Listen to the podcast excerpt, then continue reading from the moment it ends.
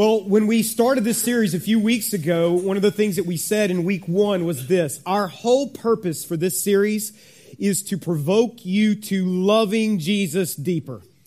Right now, to cause you to understand more about what is to come for those of us who are, who are followers of Jesus Christ. And, and you know, and, and we want you to love Jesus more right now as we take a look towards the things to come. When you study last things and when you look at end times, what we quickly discover, especially in the book of Revelation and really in all of scripture, is that the central figure that is brought up over and over again in this and what all of this revolves around is the person of Jesus Christ, right?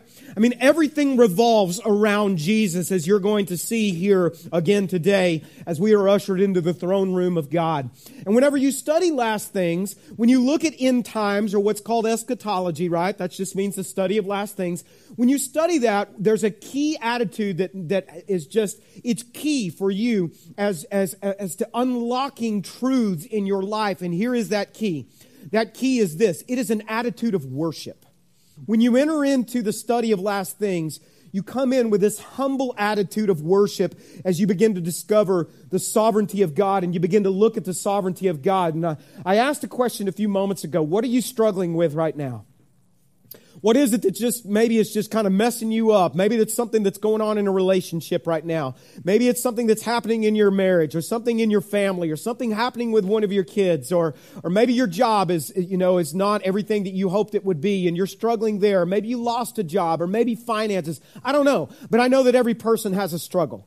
We all have something that we can very easily begin to get worried about. Some of us, we worry more than others, and sometimes our worry can consume us, right? And we begin to dwell upon these things that, that yes, they are real problems. We're not minimizing the fact that we have real problems in our lives. And, and here's what we can often do. Those things can very often consume every thought and they take capture, you know, of our minds. And we, we oftentimes can be dominated, uh, you know, and our thoughts can be dominated by these problems. And, and whenever we're worried about things and whenever we're struggling with worry like that, that begins to affect us in a number of different ways, right? It affects our actions the way that we, we act and that's our demeanor and how we come across. And, you know, it can affect us physically. It can affect us emotionally when you're worried and consumed with whatever that struggle uh, may be. And it's just, you know, overwhelming you with worry, you know, and you begin to, it, maybe it then begins to affect because you're affected. It begins to affect your relationships with others around you.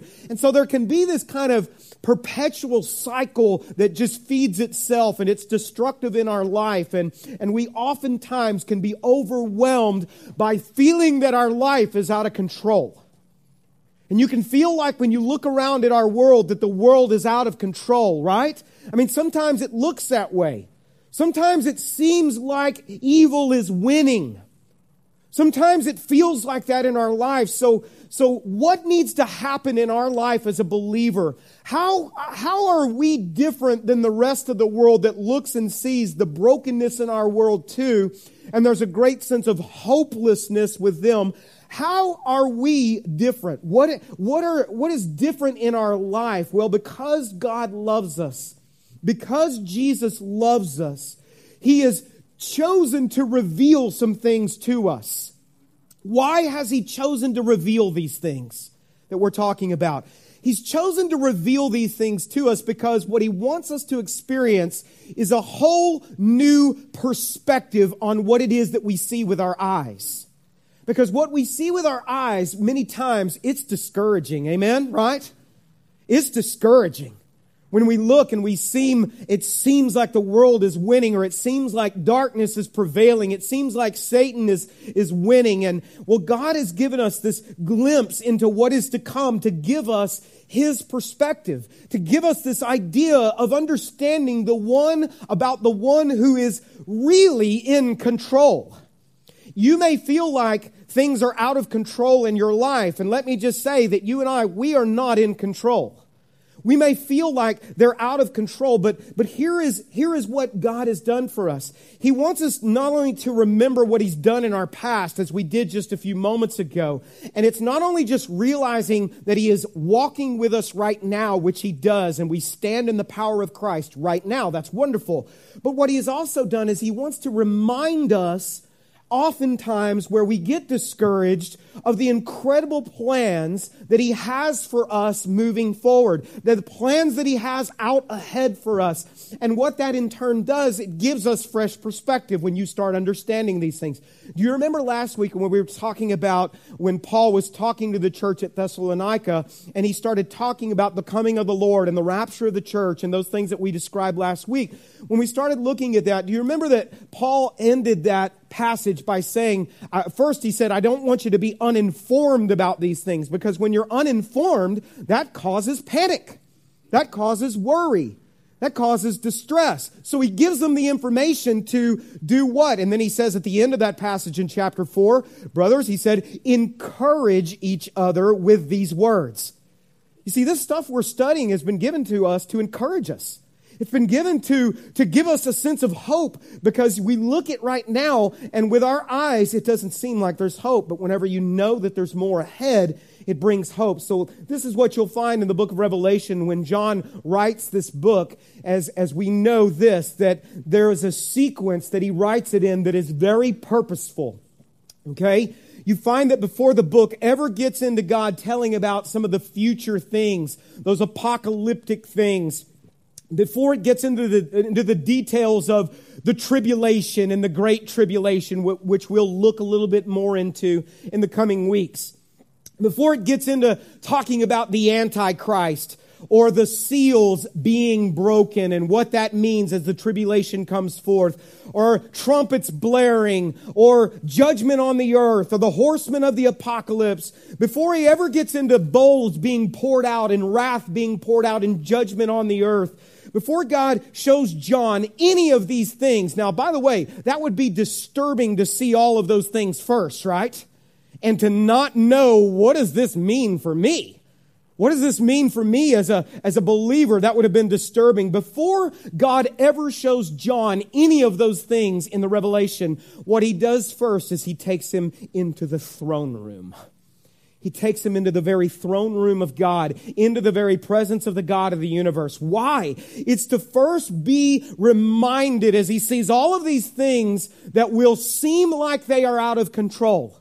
All of these things that will seem like all, you know, just all hell's breaking loose, so to speak, right? It, it, whenever you see this, what he's doing is he's reminding John, and it's a reminder for us today of the one who is ultimately in control and sovereign over all things that he's about to be shown, all right? Because these things are going to seem like they're out of control. Let me ask you a question. Does your world that you live in ever feel like it's spinning out of control? How, what would you say? Yeah. I mean, sometimes it's just overwhelming. Sometimes it just, you know, it's everything we can do just to keep a sense of hope. Do your worries, be honest about this, okay? Because if you're honest, you know that you felt this way at certain times. Maybe you're, you're strong right now, but there have been times where you've struggled like I have, where it can seem like the things that we're worried about feel bigger than, than we can handle. They feel bigger than our God can handle. Sometimes we feel that way, right? We can get overwhelmed by those things, which we might not openly want to admit that, right? We're in church. We don't want to say that.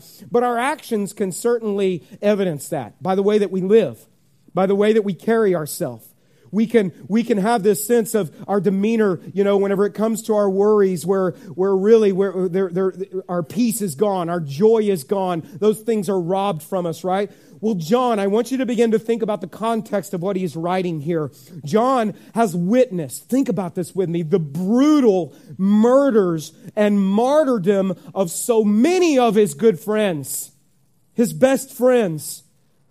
John himself has suffered enormously for Jesus Christ. And he is now in his 90s. He's an old man and he's in his 90s and he is suffering currently on a, on a cold, damp rock called Patmos in the Mediterranean there. And it wasn't a tropical paradise by any means. It was a place for exiles. It was a place of punishment and banishment. Do you think John ever felt like things were out of control? Do you ever think John ever wondered, is this really worth it all? Do you ever think John ever got discouraged whenever he looked and he saw all the things that. You ever think John, uh, you know, because he was human, had a moment of thinking, you know, is Jesus really going to conquer all of this? Because in his world at that particular time, I think because he's human, he must have battled, I would have battled with getting discouraged. Looking around at what he saw with his eyes, right? And then what happens? Then God shows up. Jesus shows up in a big way. And that's what he does in the midst of our struggles. He shows up in a big way right? And John's given a revelation of Jesus. He's taken now into this incredible, incredible worship experience into the throne room of heaven, okay? And, and my words today, I'm not going to be able to adequately describe this for you. Um, I, I, mean, it, I'm hoping that you will just catch a glimpse of this throne room experience that John has in Revelation chapter 4 and chapter 5. I mean, what we're going to see in these chapters, it's almost like a movie trailer, okay? When you go to the movies and, and you get a preview of what is to come, you know, you hear that guy's voice in a world where everything seems to be spinning out of control. All right, that's what it seems like. There is one who's still sovereign. That's what you're going to see, okay? John's taken into this most incredibly beautiful, overwhelming worship experience. And we read about it, and when we read about it, you know what I find is that my soul resonates with that. I feel like when I'm reading that, I feel like I'm at home. You know why you feel that way? Because you, you, we feel like we belong there. You know why? Because you do belong there. You belong there in the presence of God in that way. So in Revelation chapter 4, let me give you a quick synopsis. John is invited to come through this door, a door into heaven itself, and he's shown an image of the throne of God and around that throne of God, where God is seated on that throne, and, and, and the focus is not this piece of furniture, okay? You need to understand that John is doing the best he can to put it into words that we can understand, understand. And as he's describing what he's being shown, there are, there are 24 elders who are seated on 24 smaller thrones that are surrounding the Father. And now this 24, when this number 24 comes up, this is a number also of completion, okay? It's a number of completion. And there are a number of different thoughts, and, and, and many have di- differing opinions about who the 24 elders are. I'm just going to tell you, I don't know. We don't know for sure, but the, there's speculation by some that that's, a, that's a, a representation of the 12 patriarchs of Old Testament and the 12 apostles of the New Testament. We don't know, okay? Nowhere does it say that in the scripture that that's what it is. It's just just guys who are kind of taking a guess at that. But but I tell you what, many think, and I this is really more in the camp where I kind of uh, uh, where I'm at, is that many think that this 24 is a representation of the redeemed. It's a representation not of angels who have been redeemed because they have no need for redemption. It's a representation of us who have been redeemed because of Jesus Christ. Because it says that they were given crowns and that they take these crowns and they lay these crowns at the feet of Jesus. And so, and, and so what John also sees is not only these, these elders who are around the throne, who are in the proximity of God himself, he sees these, these seraphim. They are called uh, seraphim, these angels that are flying that God created, and they are crying out, Holy, holy, holy is the Lord God Almighty, the one who always was, who is, and who is still to come. This speaks of God's you know, being outside of time, outside of eternity. He's not subjected to our laws and to our time in any way. And they were created to worship Him. And since their inception, they've been crying out unto Him that He is holy. You saw in the scripture, as you read a few moments ago, as you were preparing for communion, that it said in that chapter that the elders fall down before him and in awe lay their crowns before him, continuing in that worship. In this worship experience, lightning is flashing. Have you ever just seen lightning flash across the sky and it's just like, it's awe inspiring, isn't it? I mean, can you imagine being in this worship experience? Thunder is pealing and rumbling in this place. By the way, when these angels are crying out, Holy, holy, holy. Isaiah speaks of this in Isaiah chapter 6, and he says that the door post shook at the voices of the angels. This isn't even God speaking. We're just talking about the, the sound, the awe inspiring sound. The sevenfold shining glory of the Spirit is there. And all of the hosts of heaven are worshiping God. There's this awesome, breathtaking activity that is happening in front of John. I want you just to envision that. Think with me for a moment as all of this activity is going on. All of the lightning flashing, the rumbling, the voices of the angels, all who are down worshiping, worshiping God the Father. And then God begins to stir. Almighty God stirs from his posture of patience that he has had with humankind and with the earth. And he readies himself to set into motion that which is going to be described as the Great Tribulation, as we'll see in chapters 6 through 19. We'll be looking some in that in the coming weeks. I mean, we would describe it maybe in our words today as all hell is about to break loose on the earth, but I think a better way of saying it is all heaven is about to break loose. All heaven is going to break loose, and God is preparing to bring an end to Satan. He's preparing to bring an end to all of his works of evil, all sickness, all pain, all sorrow. God is about to unleash his wrath and his justice, and the Lord will take back from the earth, or take back the earth from Satan, the usurper, the one who has usurped the authority that was not rightfully his. And after that tribulation period, that seven year period of tribulation, paradise will be regained and restored that was initially created, that you and I were created to experience. It's the moment that Romans 8 that Paul writes about. Do you realize this? And I know you know this, that all of creation is groaning for the return of Christ. Not just we as even humankind, all of creation. Paul writes about it. Look what he says. Let the first part of this verse speak to you. If you're struggling today, listen to this. Yet what we suffer now is nothing compared to the glory that he will reveal to us later. Are you glad about that? What does that verse preach? It preaches hope. It's hope. Anytime we talk about the return of Christ, anytime we talk about future things, what is it a story? It's a story of hope. It's the hope that you have, okay? And then he says, For all creation is waiting eagerly for that future day with eager hope when it will join God's children. Who's that? That's us in glorious freedom from death and decay. You see, the, the, the earth is under a curse. We're not only under a curse because of sin, but so is all of the earth.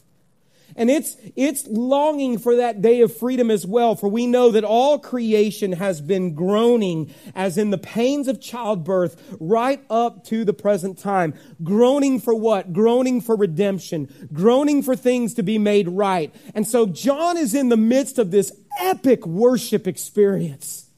I mean, it's unlike anything. You've been in some great ones, but it's unlike anything you've ever experienced in your life. And all of the focus is on God. It's not on any person who's up here. It's not on anybody playing instruments or anything like that.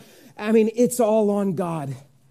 And we are awestruck in his presence. Now remember that there are no chapter breaks in the original manuscripts, and that's what happens all in chapter 4. The elders are down before him. John is seeing all of this, witnessing all of this. The angels are flying and, and, and they are crying out, Holy, holy, holy. Now he moves into chapter 5, and what you're going to see is God begins to move. I want you to see this. John sees it and he writes about it. Then I saw a scroll in the right hand of the one who was sitting on the throne. Who is that? That's God the Father. There was writing on the inside and the outside of the scroll, and it was sealed with seven seals. And I saw a strong angel. He says, I saw a strong angel. We don't know who that angel is, but here's what we do know. Oftentimes, when there's a proclamation, Gabriel would give a proclamation. Gabriel's name literally means strength of God. Okay, so maybe it's Gabriel, maybe it's an angel we don't know the name of, but he sees a strong angel and who shouted with a loud voice, and this voice must have just boomed and echoed through this whole place. Who is worthy to break the seals and this scroll and open it? Now I want you to notice verse 3. But, what does it say next, church? No one. I want you to hang on to that. No one in heaven or on earth or under the earth was able to open the scroll and read it. And then John says, Then I began to weep bitterly because, read it with me out loud. What does it say? No one was found worthy to open the scroll and to read it. No one was found worthy, he says. First thing I want you to notice, I'm just going to give you just kind of a little bit of an outline of the chapter, and you can take application points for yourself, but I want you to see this. What I notice first is this seven sealed scroll. Okay? What I see is this seven sealed scroll. What John saw and what he was focused in on was this document that was in the hand of God. And he wasn't just in any hand, it was in his right hand. The right hand is a hand of authority. And this document, this seal is in the hand of God. All right? Now, what is this scroll? I mean, when I read that, I'm like, okay, what is this? What does this mean? Well, in the ancient days, there weren't books like this, okay? There wasn't your iPad where you can, as some of you will use, or your phones today where you read digitally, and that's amazing, right, that we get to do that. There wasn't anything like that. In the ancient days, everything was written on scrolls, kind of like this, okay, that you see on the screen. And, and so you see a, a scroll like this would be a parchment paper, it might be animal skin, and they would write on these kinds of, of, of scrolls. And, and uh, now, what was unique and what, what John pointed out about this scroll is that it was a seven sealed scroll. Readers and listeners of that day would have automatically known what that was. We read that in it, we don't, we're like, okay, I don't understand seals. I don't know, you know, we're not used to seeing scrolls today. But they knew when they heard, when he described this seven sealed scroll, let me under, uh, explain it to you what this means. And, and now you may, they understood what it, what it meant. And we may be like, what does it mean? And here's maybe even a bigger question you have today. What in the world does a seven sealed scroll have to do with me today? How is this even relevant, Bart? How is it relevant for me in my life today? And what I want you to know is I want you to see that it very much impacts your life. It impacts your life today, okay, because of the content of this scroll. In this culture, when something was sealed, it was an official and legal document. The seals indicated that it was not to be opened or tampered with by anyone who was not in proper authority or who was worthy to open that document. It had to be a certain person, okay? Longer documents had multiple seals. They would roll it up, seal it, take the wax, use the signet ring, roll it up, do it more, okay? And then they would break that seal and there was there had to be witnesses to the opening and the unveiling of a scroll like this. The reader of this day, they understood that a seven sealed document was a contract. It was a will and, and testament. But it was even so much more than that. The Hebrew people, the Jews, understood this kind of document, and this is powerful. They understood it as a real estate title. They understood it as a deed to something that was valuable. So, what is this deed? What is this valuable content here, okay? It would be like the deed to your home. Once you're done paying a mortgage, you hold the deed we, uh, it would be like this piece of real estate that maybe you buy and there's a lien on it at some point until you pay it off completely, right? We know about this here at EBC because we, we know how expensive land is here at EBC. It took us a while to get it. And then we finally, with all of you pitching in, what happened? We paid that land off, and now guess what? That land belongs to EBC, right? No bank owns the land. There's not someone else that owns that. That belongs to us. We hold the title. We hold the deed. Okay? So, so what is this scroll that God is holding? This was understood by the readers of this day to be the title and deed to the earth. The title to the earth. Who owns the earth? Who rules the earth? And in this case, who can redeem the earth because there is a incredible mortgage to be paid? And who can pay the mortgage? Who can, who can redeem it? Who can pay the ransom? Who can take this back? Who is qualified to pay it in full? Who can redeem it and all of its inhabitants that are living in slavery to a curse that is upon this world that we live in that occurred at the fall of man? And this thought blows me away, okay? When the angel asked the question, who is worthy to take this scroll and open it? It's not only who's qualified, it's who's able. Who is able to do it? Who is able to defeat Satan and his dominion of evil? Who can, what he's asking is, who can reverse the curse? Who is capable of doing this? Who is capable of restoring all things? The question is a booming question. And it's just, again, it would just be a booming question, just filling up this whole hall of heaven here, okay? And then what I notice when the question is asked, you've got all of this sound, you've got all of this worship, all of this praise, the angels that are crying out, all of this going on, the angels speaking, and then all of a sudden there is a question asked and there is a silence that is deafening. And that's what I just want you to just picture that. It just gets just incredibly quiet. There's a quietness, kind of like right now. You can hear the proverbial pin drop, all of this noise and praise and activity, and then dead silence, right? Think about this all the heavy weights of, of, the, of the Bible from, from times past. Abraham, they are there. Jacob, Moses, David, Daniel, all the prophets of God. Not a one of them could say a word. And they're great men of God, right? All of the apostles were there not even the great apostle Paul could speak and say anything. None of our loved ones who have gone ahead of us could say anything. Not any of the angels, not Michael, not Gabriel, not any of these archangels could say a word. No one was worthy. No one says a word. No one steps forward. There have been many who have been willing. There are many who have tried to take the title of the earth, right?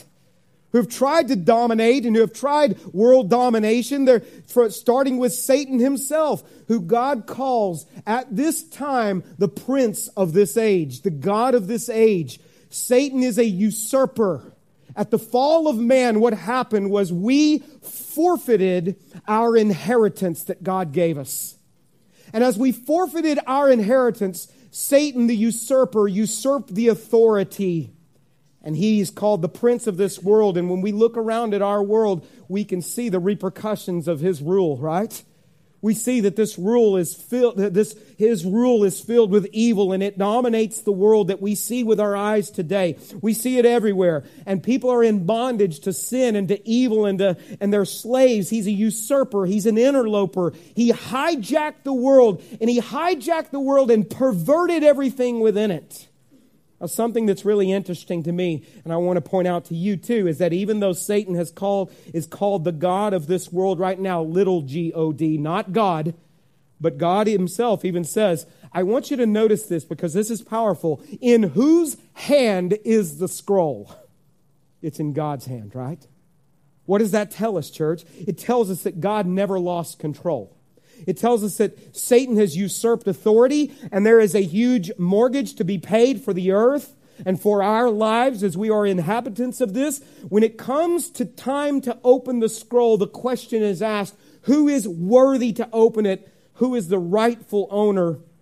Who can redeem it and take it back from Satan and bring it into its rightful restored place? There's a search for one who's worthy. They're asking the question. There's a search, and it's a, it's a question that has to be answered, and, and it's a search that appears like sin and evil is prevailing. And in the silence that John witnesses, nobody's speaking up. And I want you to think of John at this point. This sadness overwhelms him. He begins to weep. And this weeping is not just a tear just rolling down his cheek, the, the word actually is an uncontrollable wailing. So in the silence, now you hear a sobbing. You hear this sobbing and this, this deep guttural cry that's going on. It's, it's that same kind of pain and that same kind of feeling of loss whenever you've lost a loved one and you've been at that funeral and, and you know and you're you're heartbroken and you're sad and you you cry. And it's not just a single tear. It's a, it's a deep guttural cry out to God. And in this moment where uh, you know maybe in that moment you feel loss you feel pain you feel you feel maybe panic. What's next? What's going to happen? All seems lost and those tears just pour down his weather beaten face. One of my heroes uh, of as a pastor is it was a man named Dr. W. A. Criswell. He pastored First Baptist Church of Dallas for over 50 years. Over 50 years. Wow. Okay? And then he was a pastor emeritus after that and just continued to preach the gospel. I got to hear him preach when he was in his 90s he was still preaching the gospel of Jesus Christ. And I heard him preach, and he was one of the most eloquent spoken men I've ever heard. And I heard him preach, but one of the things that he wrote about those tears is this. Listen to this. He says this. I love what he says. These tears represent the tears of all of God's people through all of the centuries. Those are your tears. They're my tears. These tears of the Apostle John are the tears of Adam and Eve driven out of the Garden of Eden as they bowed over their first grave. Don't you know there must have been great sorrow whenever Abel was killed? As they watered the dust of the ground with their tears over the silent, still form of their son Abel. Those are the tears of the children of Israel in bondage as they cried unto God in their affliction and slavery. They are the tears of God's elect through the centuries as they cried unto heaven. They are the sobs and the tears that have been wrung from the heart and the soul of God's people as they looked on their silent dead as they stand beside their open graves, as the experience and the trials and the sufferings of life, the heartaches and the disappointments indescribable. He's talking about us, our tears. Such is the curse that sin has laid on God's beautiful creation. And this is the damnation of the hand of him who holds it. That usurper, that interloper, that intruder, that alien, that stranger, that dragon, that serpent, that Satan devil. And John wept audibly for the failure to find a redeemer because it meant that this earth and its curse is consigned forever to death. In other words, he's saying, without a redeemer, there is no hope. None. It meant that death and sin and damnation and hell should reign forever and ever, and the sovereignty of God's earth should remain forever in the hands of Satan. So John wept, and he wept uncontrollably. And we weep still today when we look around with our eyes and we look at the world. Why? Because when you look at the world, it's not right today, is it? When you look at it, you see the brokenness and we're like, man, this world is so messed up. And who can fix it? Who can redeem it? That question is asked and no one steps forward. But look, one of the 24 elders said to me, he says as John is crying, Stop weeping. And then he says, Look, look over here, John. Look, the lion of the tribe of Judah, the heir to David's throne. He has won the what, church? The victory. He's won. Notice it's, notice the tense. It's not he's going to win. It's already happened. He has won the victory. That's the, that's the Greek word nikao. That word victory. It's conqueror. It's where we get our Nike. Jesus just did it. Okay? That's what it means. All right? And then look at what it says. He is worthy to open the scroll and its seven seals. So John expects to see this line step forward, but instead, what does he see, church? What does he see? He sees a lamb the most contrasting thing you could see, right? Jesus is called the Lamb of God over and over again, the Lamb who takes away the sin of the world. He looks and he sees a standing slaughtered lamb. Now, a key word in this is standing. Yes, he's been slaughtered, but he's standing. He says, Then I saw a lamb that looked as if it had been slaughtered. Who do you think that is? That's Jesus. But it was now standing between the throne and the four living beings and among the 24 elders. He's the central figure, right? He had seven horns and seven eyes, which represent the sevenfold Spirit of God that is sent out into every part of the earth. He stepped forward and took the scroll from the right hand of the one sitting on the throne. I know when we hear numbers, when we hear horns, when we hear eyes, when we read the book of Revelation, many of us, we check out, right? Let me just tell you what that is very, very quickly, okay? All that is, that number seven is a number of completion, it's a number of, of perfection. When you read the word horns and that's described, that is a sign and a symbol of authority and power. So it's complete power, complete omnipotence is what it means describing Jesus. When you see eyes, and it talks about the eyes, that's all perceiving, all right? Seven eyes would be all perceiving. It's talking about Jesus being all powerful as well as omniscient. He's being described as God, is what's happening, okay? That he's God and he's the lamb of god. John doesn't just see a lion. He sees a lamb a little and this this word for lamb it's not even an adult lamb. It's this little pet lamb. It's this little lamb and he's butchered and he's bloodied. And it's been said that the only man-made things in heaven we'll see are the wounds of our lord jesus that will be a forever reminder to us of his love and the ransom that he paid for us and this lamb that has been butchered, what is he doing? What is his posture? He's standing. what does that mean? That means this is that even though he was murdered and he allowed himself to be, he has been raised from the dead and is victorious over sin and death. Amen, church? Amen? And there is hope.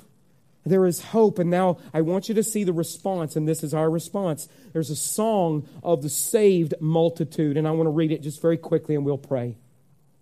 And when he took the scroll, that's the Lamb, took the scroll, the four living beings, those are the angels, right? And the 24 elders, that's a representation of, of, of redeemed humanity, fell down before the Lamb. Each one had a harp, and they held gold bowls filled with incense now I want you to see this, which are the prayers of God's people. Have you ever felt like your prayers weren't making a difference? You ever feel like maybe sometimes God's not hearing your prayers? I want you to know this that the scripture says God captures every tear and keeps it in a bottle. He says that in the book of Psalms, and He captures all of our prayers and He keeps them as treasures in these bowls. He hears every prayer, okay? And there's coming a time where He's going to set everything right in his perfect sovereign time. He keeps them all in these, in these bowls and these treasures. And you're going to see that when you get to heaven one day. And they sang a new song with these words. You are worthy to take the scroll and break its seals and open it. For you were slaughtered and your blood that we celebrated earlier today, right, has ransomed people for God from every tribe and language and people and nation. And I just want to ask, are you going to be there? He wants you there. Are you going to be there on that day? Every people group, there'll be a representation of every people group. And he says this, and you have caused them to become a kingdom of priests for our God. That's us, right? We, this is the priesthood of every believer that he's talking about. And then I looked again, and they, and they will reign on the earth. This is speaking of that millennial kingdom where God sets everything back to the way that it's supposed to be, that thousand year reign. And then I looked again and I heard the voices of, I want you just to think about this. I heard the voices of thousands and millions of angels around the throne and of the living beings and the elders. It's going to be loud in heaven, right? Okay? But the sound is going to be perfect. Isn't that fantastic, right? And they, what did they do? And, and, and I heard this, and they sang in a mighty chorus, Worthy is the Lamb who was slaughtered to receive power and riches and wisdom and strength and honor and glory and blessing. And then I heard every creature in heaven and on earth and under the earth and in the sea, and they sang, blessing and honor and glory and power belong to the one sitting on the throne and to the Lamb forever and ever. And the four living beings said, What did they say? Amen. They said, Amen. And the 24 elders fell down, and what did they do? They worshiped the Lord. Can I just say something to us in closing? Do you know this? We are made for worship. We're all going to worship something, right? Sometimes we worship our worries. Sometimes we worship money. Sometimes we worship our jobs. You're made for worship, and we were made and created to worship Jesus Christ for all eternity. So, so what is this all about?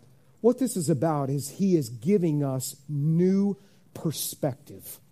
He wants you to know in the midst of your struggle that you're having right now that this is not the end of the story for you. He wants you to understand that you have a future, that your life is in His hands right now, and your future life is in His hands. And if He can handle all of that that we just read about, He can handle us. Amen?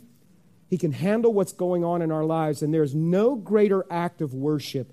I believe that whenever you're struggling, that whenever you go ahead and you choose to say, Lord, I'm struggling right now, but I'm going to choose to worship you and trust you. Today, let's just, let's just reflect upon that as we close right now in prayer. These passages were given as an encouragement, not to scare us. They were given as an encouragement to remind us of what is to come, to remind us of our future, to remind us of our hope in the one who is worthy and the one who is able, the one who redeemed us with his blood, the Lord Jesus, the Lamb of, of God, the Lion of Judah. I want to just encourage you right now just to worship him today. You're made to worship. Choose to worship him today.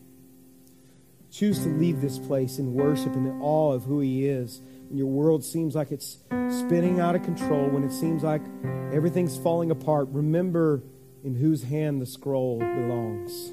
The sovereign God, the worthy one. If you've never trusted in Jesus Christ as your Savior, He came for you, and He died for you, and He loves you, and He wants you to be there with Him on that day. You can place your faith in Jesus right now say, Jesus, would you be my Savior? You are the worthy Lamb. You see, He already paid for our sins. We have to choose in faith to believe that He is who He says He is.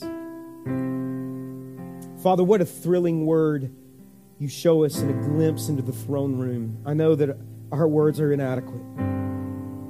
We're still overwhelmed by your power, by your love all of the years of tears and death and sorrow and sickness and weeping and crying and pain, all creation groaning and waiting for the moment of redemption, knowing that you are the worthy one who makes it possible for us to be with you forever. Father, would you fill us with your hope today as we look forward to the coming of Jesus one day, be it in our lifetime or not, we do not know. Lord, may we live every day with a longing for your appearing, as if today were the day you were coming back. Prepared, filled with joy, filled with hope, and ready. And it's in the wonderful name of Jesus, our Savior. And all God's people said,